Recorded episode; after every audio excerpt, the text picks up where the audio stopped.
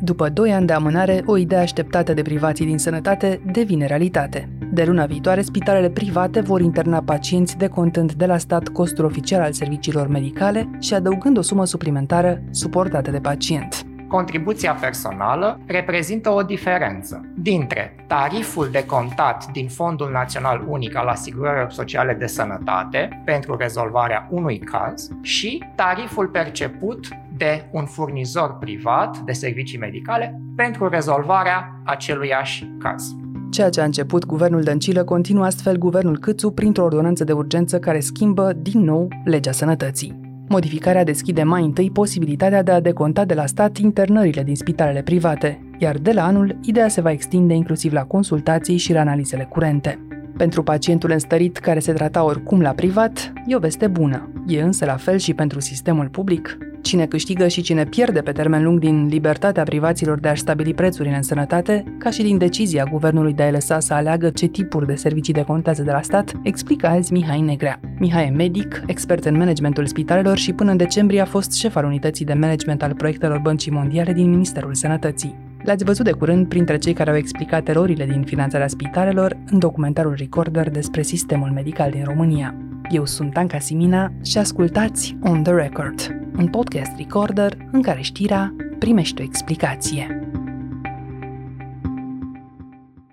Navigăm zilele astea, Mihai, printre știri optimiste, aș spune, despre viitoarele servicii medicale din România și mă întreb dacă optimismul ăsta e și justificat. Spunem tu, stă să vină o schimbare reală în sistem de dragul uh, pacientului sau e vorba și de altceva aici? Eu aș spune că este lobby al intereselor, pentru că în România, în ultimii ani, avem o dezvoltare foarte accentuată a serviciilor private și mai ales a serviciilor private din spatele unor fonduri de investiții. Adică nu mai sunt jucători mici și un doctor sau uh, mic antreprenor și a făcut o clinică. Majoritatea lanțurilor au fonduri de investiții care au interese regionale, de interese la nivel european și atunci normal că ei încearcă și câteodată și reușesc să-și impună anumite modificări astfel încât interesele lor să fie servite. Eu nu sunt împotriva practicilor comerciale legitime, dar uh, nu sunt de acord că atunci când se face comerț să-l vindem ca și un lucru bun pentru asigurat sau pentru contribuabil. Hai să începem cu știrea, pentru că știrea, cel puțin uh, cea pe care o vedem preluată din comunicatele oficiale, e aceea că de la 1 iulie ne vom putea trata mai ieftin în spitalele private. Din nou în direct, de la 1 iulie, românii se vor putea trata în spitalele private, o parte din bani fiind suportați de Casa Națională de Asigurări de Sănătate. Să clarificăm asta, ne vom trata mai ieftin în spitalele private de la 1 iulie? Nu. Ca să fie mai ieftin, costul absolut, adică întreaga sumă plătită din orice sursă, ar trebui să fie mai mică. În realitate este mai mare cu diferența că în momentul acesta, adică mă rog, la 1 iulie, Casa de Asigurări de Sănătate va deconta serviciul atât cât l are prevăzut și contribuabilul va plăti diferența pe care o stabilește furnizorul de servicii de sănătate, care poate să fie oricât. Deci, mai ieftin este incorrect, că vom plăti aparent mai puțin, asta este probabil, dar nu noi toți. În mod sigur, nu noi toți. Și doar pe acele servicii pe care le acordă sistemul privat de sănătate. Nu vom avea toate serviciile acoperite. Aha. Să explicăm și de unde a apărut concluzia asta în presă cu ne vom trata mai ieftin. Suntem în acel moment în care, odată la 2 ani, se negociază ceea ce se numește contract cadru între cel care dă banii în sănătate, adică Casa Națională de Asigurări, și cei care îi primesc, adică spitalele. Și pentru că apar uh, niște noutăți de data asta, se schimbă prin ordonanță de urgență inclusiv legea sănătății, hai să punem câteva date pe masă. Fiecare asigurat în România plătește azi 10% din salariul lui brut, da? Pentru serviciile astea medicale. Da, mă rog, cel care plătește, pentru că mai sunt mulți asigurați care nu plătesc. Ok. Fiecare deci cei om care... cu venit da. constant. El constant, primește da. acum la schimb niște lucruri și în principiu le știe. Dacă se duce la spitalul de stat, va putea să fie internat acolo, dacă se duce să-și facă analize, asta se poate și la stat și la privat și în principiu totul se întâmplă cu niște trimiteri de la medicul de familie. Ce va primi în plus din iulie omul ăsta? Sunt niște modificări în zona de prevenție, au dreptul la tot felul de analize preventive și la tot felul de valori preventive și în rest serviciile sunt tot cam aceleași. Internare continuă, ambulatorii de specialitate. Modificările substanțiale sunt în relația cu furnizorii. Până acum era destul de limitativă pentru furnizorii privați de servicii de sănătate. Îți propun să intrăm în niște roluri aici ca să fie mai clar. Tu vei fi, să zicem, directorul de departament într-o companie privată, sper că îți place rolul ăsta, cu da. un venit așa, să zicem, de 3000 de euro pe lună, așadar ești asigurat și contribui cu 2000-2500 de lei lunar la asigurarea medicală. Eu o să fiu un freelancer în povestea asta, am un venit uh, instabil acum în pandemie, să spunem, și momentan n-am asigurare medicală, da? Ne consultă același medic endocrinolog și constată că amândoi avem nevoie de o operație de tiroidă, o chestie simplă pe care o face multă lume. Care va fi diferența dintre noi doi peste o lună? Adică vei plăti tu mai puțin decât mine în spitalul privat? Da, exact asta face ordonanța de guvern. Spune că eu voi plăti mai puțin pentru intervenția respectivă direct, adică banii pe care dau la caserie când mă duc la spital. Uh-huh.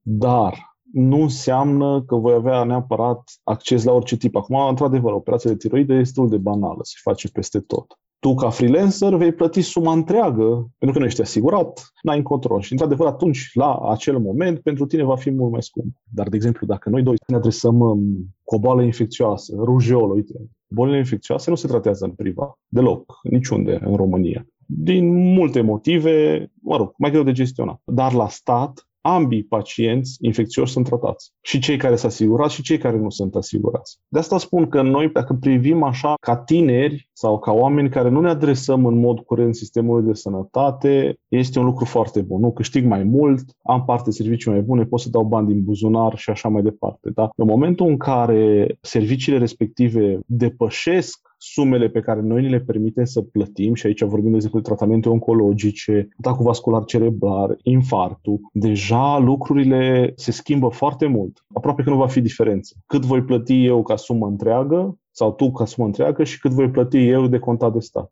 Hai să ne întoarcem la exemplul, să spunem, banal, cum l-am numit amândoi, operația asta care se face și colo și colo, de tiroidă. Așadar, la intrarea în spitalul privat, mie mi se va spune că dacă n-apar complicații, voi avea de plată, ipotetic, vorbind, 10.000 de lei. Iar ție ți se va da un deviz din care vei afla, de pildă, că, să spunem, 6.000 din cei 10.000 de lei vor fi acoperiți de stat. Cu mențiunea că cel mai probabil uh, diferențele vor fi mai mari. Cred că undeva la 3.500 se va deconta de către stat, iar diferența de 6.500 va fi plătită din buzunar. Deci, practic, eu voi plăti 6.500 de lei, ceea ce mai puțin decât tine, dar tot e o sumă considerabilă. Pentru că așa sunt tarifele.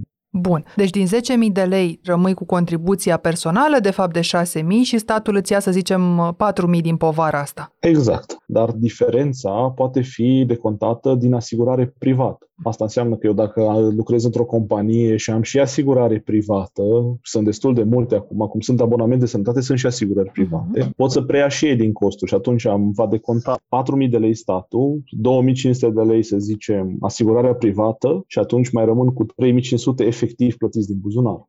Ăsta e cazul fericit al omului care în 2021 are și venit mare și asigurare privată. Exact. Dar ceilalți își uh, poate face azi absolut oricine o asigurare complementară ca să nu plătească în spitalul privat direct din buzunar contribuția asta personală? Ei recrutează contribuabili foarte sănătoși. Eu, de exemplu, am aplicat pentru ea. Am avut o problemă în 2015 cardiologică și n-am nici în ziua de astăzi nu sunt asigurat la privat pentru că n-am reușit. Am avut fibrilație atrială, dar tranzitorie, adică n-am fost permanentă sau ceva, să zici că am rămas cu sechele, nu mă mai încadrează în sistem. Pentru că reprezintă un risc pentru ei. Uh-huh. Deci, deocamdată, încadrează doar persoane foarte sănătoase. Păi și dacă mă uit mic. la procentajele de oameni cu boli cardiovasculare din România, îmi dau seama că foarte puțini vor fi agreați de privați să-și facă astfel de asigurări. Da, asta e unul. Și doi, la mână, dacă te uiți la veniturile persoanelor din România, foarte puțini își vor permite, de fapt, să adreseze sistemului privat. Ei tot în sistemul public se vor adresa, dar doar o mică pătură de oameni cu venituri foarte mari se vor putea adresa sistemului privat. Ei, dacă va fi un succes ideea asta a contribuției personale, cel puțin la spitalizare, vrea guvernul să o extindă de la anul și în ambulatoriile clinicilor private. Explicăm te rog, ce ar însemna mai exact chestia asta. Va fi consultația la privat mai ieftină sau voi merge la PRMN când vreau eu, plătit mai puțin? Da, principiul e același. Voi plăti mai puțin din buzunar când mă duc la clinica respectivă pentru că deja am o asigurare. Dar dacă va fi mai ieftină, în mod sigur nu.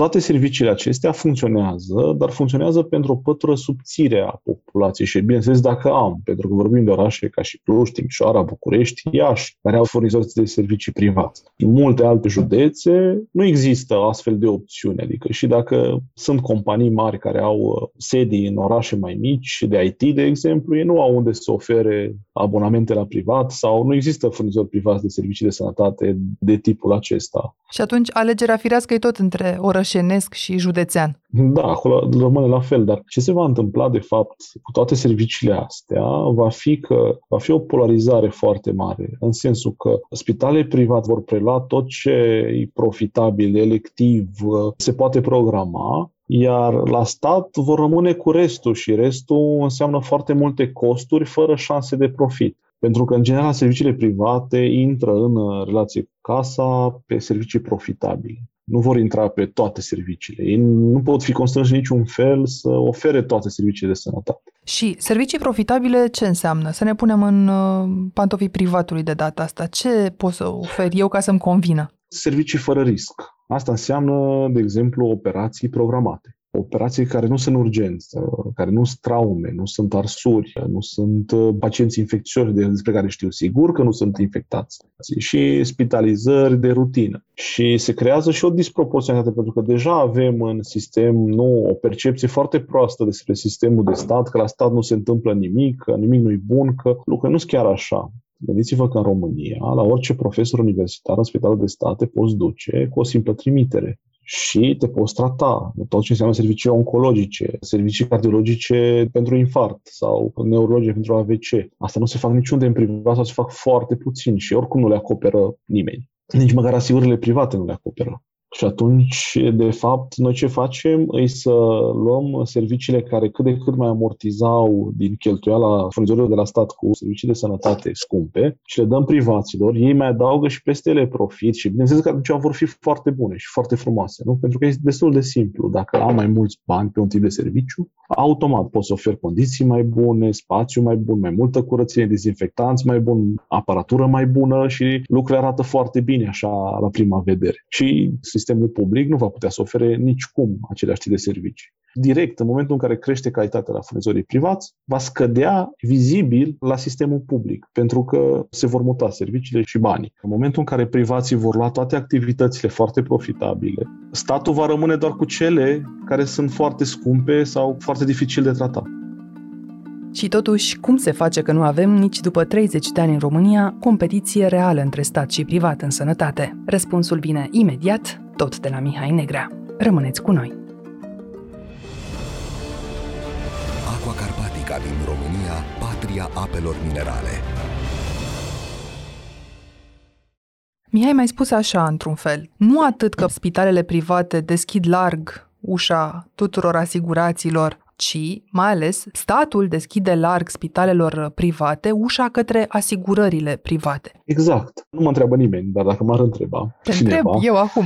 aș da voie și sistemului public să ofere servicii la cerere sau măcar în aceleași condiții. Adică, de ce să nu deconteze și spitalul public din asigurarea aceea privată? Să ofere servicii la fel. Și atunci, da, ar fi cât de cât proporțional, pentru că și în spitalul public, dacă intră bani uh, mai mulți, automat se fac lucruri bune și avem o grămadă de spitale publice în România care arată foarte bine și în București, sunt, sunt și prin țară. De putut se poate face dacă sunt bani.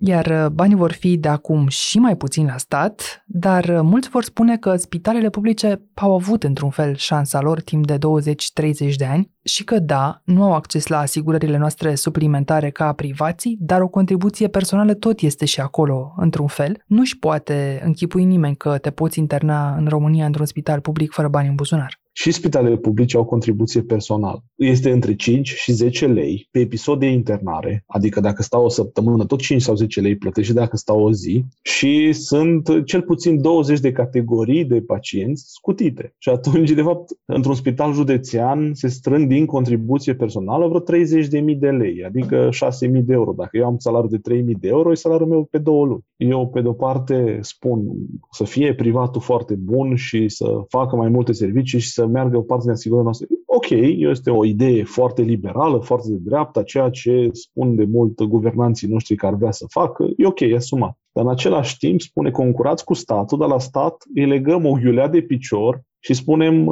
hai, fă și tu ce fac ceilalți. Nu se poate. Trebuie să dăm voie și sistemului public să se dezvolte. Că altfel o să rămânem fără el. Și o să descoperim că așa rău cum este sistemul public, e mai rău fără el.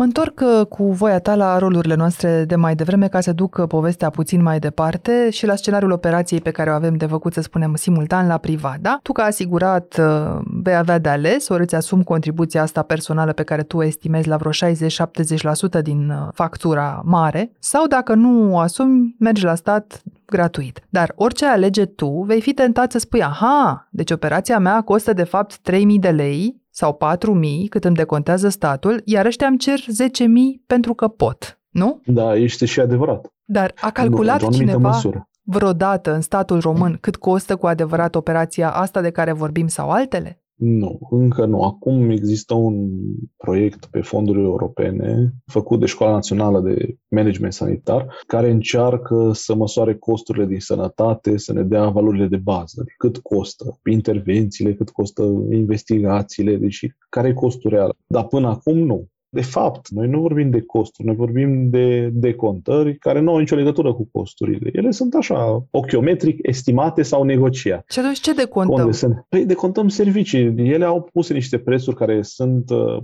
stabilite de Casa Națională de Asigurări de Sănătate, care la rândul ei face niște calcule foarte simple. Câte servicii trebuie să acord, câtă populație și câți bani am disponibili. Și le împărțim. Acolo dăm mai mult, acolo dăm mai puțin, și diferența, pe păi, diferența se descurcă fiecare cum poate. Atât putem să decontăm, nu contează cât costă. Noi atât putem să decontăm, nu noi, ca să de asigură sănătate. Am întrebat asta pentru că îmi spuneai tocmai de diferența asta între stat și privat și că înspinarea statului va rămâne cei mai greu și complicat și cu costuri mari și la privat probabil se vor duce banii pe cazurile care sunt uh, ușurele și previzibile și mă întreb, n-ar fi firesc ca același serviciu să coste la fel și la stat și la privat? Ba da, noi deja avem experiența asta în zona farma, unde prețurile sunt calculate. Medicamentele nu contează că le face antibiotice Iași, care e o companie de stat, sau le face Sandoz, care e o companie privată, sau nu știu, Novartis prețurile de vânzare, inclusiv de decontare, sunt impuse de stat. Deci, în principiu, avem experiența asta. Dar pe asta ar însemna ca cineva să se lupte pentru asta. Ar fi logic, normal și așa trebuie să se întâmple, dar faptic nu are cum să se întâmple pentru că nu are cine să lupte pentru sistemul public sau pentru egalitate, ca să spunem, de drepturi și de obligații. Și medicii de la stat vor privi pur și simplu cum pacienții care sunt mai ușor de tratat li se vor duce la privat și ei rămân cu cazurile complicate? Acum știți bine că medicii sunt cam aceiași. În România avem în momentul ăsta vreo 60.000 de medici. Ăștia sunt toți, 12.500 sunt medici de familie, mai avem rezidenți, deci rămân vreo 30.000 de medici specialiști, așa pe toate specialitățile, și la privat și la stat, deși se schimbă un pic trendul, sunt cam aceiași. Adică, de fapt, nu o să se uite cum le pleacă pacienții, ci pleacă dintr-un loc, pleacă în celălalt. Fără punerea lor în situația de a alege între stat și privat, aceiași medici care funcționează și într-o parte și în alta ar putea foarte bine pentru lucrurile astea ușor de decontat să te cheme la privat, nu? Da, pentru că nu există limitare la cât trebuie să fie contribuția personală față de serviciul de contat de stat. Că asta face ordonanța, scoate limita. Spune că poate să fie oricât. Acolo se poate introduce inclusiv comisionul pentru cel care a recomandat serviciul respectiv, se poate introduce profitul furnizorului respectiv, pentru că totuși e un furnizor privat de sănătate și trebuie să aibă profit, orice fel de alte costuri și atunci automat chiar pot fi motivați medicii trimițători să recomande acele servicii, pentru că pot să incluză în costuri. Dar competiția așteptată între stat și privat și reală, în favoarea asiguratului evident, pare că se amână. De fapt, nu este E așa să vă gândiți că e ca la cursa de 100 de metri de atletism. Și avem doi concurenți, unul mai mic și mai precăjit, dar e ambițios, vorbim de sistemul privat, și celălalt nu e atât de bun, dar e consacrat, cu experiență și cu palmares. No, la cel cu palmares îi legăm o ghiulea de picior și spunem, haideți concurați la 100 de metri. Pe, păi, oricât de pricăjit ar fi celălalt, va câștiga. Și atunci nu este competiție, de fapt. Este o luptă nedreaptă de oricâte ori de aceeași cursă de 100 de metri, cel cu ghiuleaua de picior va pierde. Adică dacă nu se întâmplă o minune ca el să devină extraordinar de bun, nu are cum să câștige. Dar tu, ca expert în management uh, al spitalelor și ca expert în politici publice de sănătate până la urmă, sigur te-ai gândit cum ai fi în postura asta de antrenor al atletului slab. Cum îl faci, domnule, să se ridice de acolo de jos și măcar să țină pasul cu celălalt? Dar uh, eu chiar susțin, uh, și până acum am susținut uh, dezvoltarea sistemului privat. Ok, le dăm dreptul să deconteze mai multe servicii, să-și impună costuri, dar să avem și o formă în care să primim ceva înapoi. De exemplu, să aibă obligația să trateze un număr de servicii pe care nu le decontează, de urgență, care vin cu niște costuri și la o sumă forfetară. Și atunci, da, ok, cere o sumă pe serviciile decontate, dar atunci noi îți mai impunem să mai faci încă 20 pe care nu-ți mai dăm niciun ban. Deci cumva să fie cât de cât echitabil. Și sunt soluții, sunt foarte multe soluții, dar cumva văd că exact aici nu se merge deloc. Adică dăm doar drepturi fără să dăm și obligații. Împărțim câștigurile, stat, nu și pierderile. Nu și pierderile. E, la stat, în schimb, îi dăm mai multe obligații, îi mai scădem din uh, avantajul de piață, fără să-i dăm niciun fel de drept în plus. Mie îmi place ideea de servicii private complementare, dar unde se face profit, nu se va face foarte multă medicină pentru oamenii cu adevărat bolnavi. Și atunci uh, trebuie un pic să limităm. În Europa avem investiții, privații funcționează, fac medicină electivă, fac profit, dar ori mai au obligații în plus să mai preia și din anumite costuri pe care nu și le poate asuma statul sau au limitat accesul la cât pot să deconteze și mai ales ce tipuri de servicii pot să deconteze. Trebuie un pic de ordine în sistem, că altfel devenim și noi SUA și SUA chiar nu este un exemplu bun. Dar, pentru moment, putem estima oare câți privați câștigă cu adevărat din decizia de acum a guvernului? Toți privații sau numai unii? Ei, majoritatea privaților care au spitalizare continuă sunt din lanțuri, adică într-o formă sau alta fac parte dintr-o rețea. O să avem trei mari rețele. Sunt puține spitale independente private. Sunt câteva în centrele universitare în general, care sunt independente de ceilalți. Deci nu sunt mulți, dar se deschide o cale. În momentul în care intră o lege din aceasta în vigoare, ea nu are efectul ăsta imediat pentru anul următor. Asta e puțin relevant în contextul macro al uh, strategiilor de dezvoltare. Planurile se fac pe 5, pe 10 ani. Și uh, în momentul ăla știi că poți să investești, știi că poți să intri în contract. Și dacă legea se menține așa, ce mă oprește pe mine să construiesc mult mai multe paturi private și la un moment dat ne putem trezi în felul următor. Să vină să spună furnizorii privați că tu, casă, ai obligația să asiguri cele mai bune servicii contribuabililor tăi. Ceea ce păi noi avem ai... cele mai bune, calitative, nu știu ce. Și să spui, da, eu vreau ca cel mai bun să câștige, cum se întâmplă acum în piața de paraclinice. 20% din contractele caselor de asigurări sunt pe paraclinice cu furnizori publici. Și restul de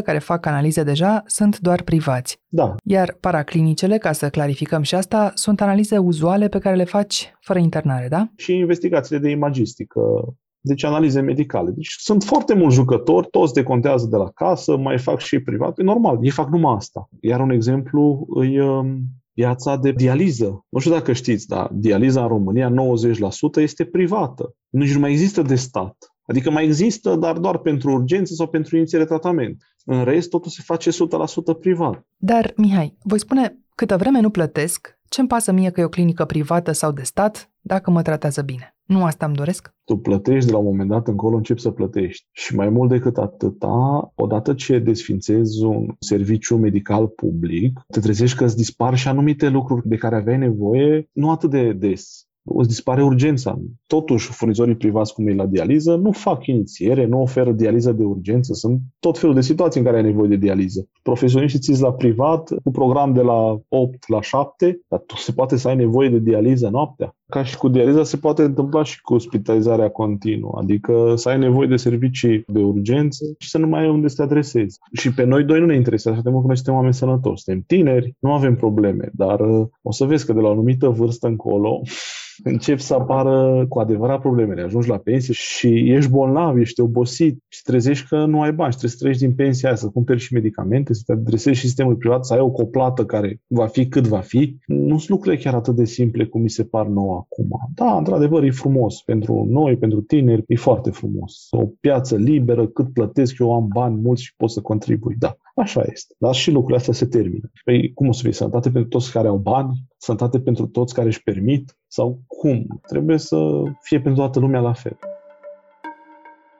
Pe moment, șeful Casei Naționale de Asigurări nu pare să aibă îndoieli că guvernul a luat o decizie bună pentru toată lumea. L-am auzit spunând că în felul ăsta banul urmează pacientul. Banul urmează pacientul. În plus, poate stimula inclusiv creșterea competiției. Tu ai scris o carte despre cum ar trebui conduse spitalele și știi bine și cum sunt. Crezi că managerii de la stat vor fi de mâine mai motivați să demonstreze că și în spitalele lor se poate, măcar în privința transparenței, cum se întâmplă la privat? La privat se mimează foarte mult transparență, pentru că nu avem acces nici la informații de tip uh, câte complicații sunt în sistemul privat și nu cred că ai văzut vreodată și câte transferuri sunt de la privat la stat. Nu știm câți copii, de exemplu, se tratează sau cum se tratează. Nu e atât de multă transparență în zona asta și nu cred că vor fi motivați mai mult, dar uh, cred că vor fi motivați să, să se organizeze mai bine managerii la stat. Asta da, pentru că cu puțin sau cu cât ai, totuși dacă ai un spital privat lângă, trebuie să faci, să ai spitalul cât se poate de curat, să ai cele necesare. Dacă te străduiești, cred că poți să asiguri decent serviciile medicale, asta bineînțeles în condițiile în care îți permit clădirile, că asta e altă problemă. Nu o să poată să construiască managerii spitale noi, asta trebuie să se ocupe altcineva. Dar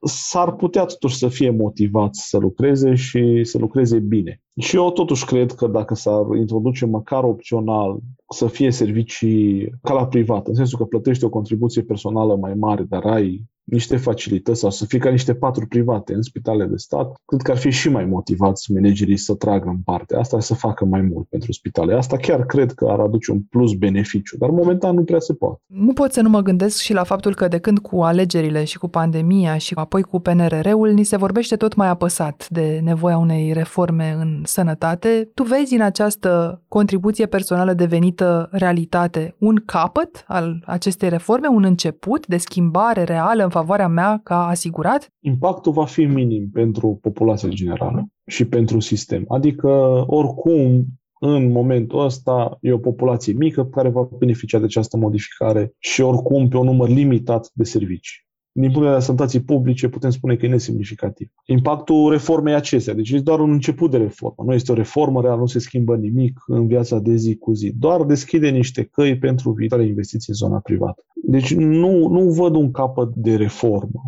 Încă este nevoie de mult, mult mai multă reformă și de o regândire și reașezare a serviciilor de sănătate, de o regândire a sistemului. Eu spun de foarte mulți ani, noi încă nu ne-am hotărât ce vrem de la sistemul de sănătate și cum vrem să fie încercăm să facem ceea ce nu au reușit state mult mai bogate decât noi, să dăm acces nelimitat la servicii de sănătate cu banii cei mai puțini din Europa. Așadar, facem niște pași mici, foarte mici chiar, pentru confortul câtorva dintre noi. Statul rămâne cu greul și după 1 iulie, nici acum nu e foarte ușor, dar va fi probabil și mai greu pe măsură ce serviciile profitabile vor putea fi mai degrabă decontate de marile rețele private, iar cele mai puțin profitabile vor rămâne la stat și rămânem cu toții cu același uh, sistem de asigurări defect în care banii strânși, care sunt aceiași ca și ieri, cu același număr de asigurați, nu mai ajung de foarte mulți ani, cu o perspectivă de schimbare încă timidă. Atunci când spui o regândire a sistemului, crezi că mai e acceptabilă și o regândire prin peticire sau trebuie mers la zero și repornit de acolo?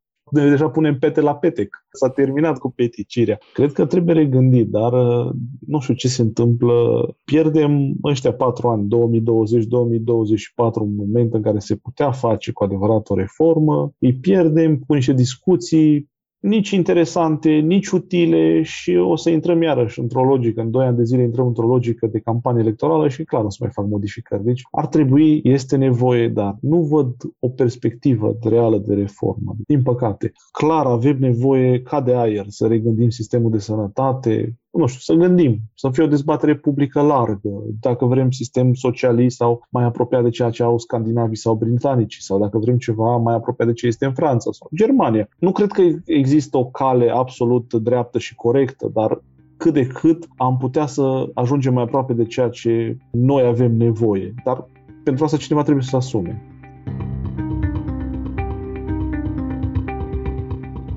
Ați ascultat On The Record, un podcast produs de Recorder și susținut de Banca Transilvania. Ne găsiți pe Apple Podcast, pe Spotify sau pe orice aplicație de podcast pe care o folosiți. De asemenea, ne puteți urmări pe canalul On The Record de pe YouTube. Ca să nu ratați niciun episod viitor, nu uitați să dați subscribe. Vă recomandăm să ascultați și podcastul BT Talks, disponibil pe bancatransilvania.ro podcast. On The Record are ca editori pe Cristian Delcea și pe Mihai Voina. Eu sunt Anca Simina, ne reauzim vineri.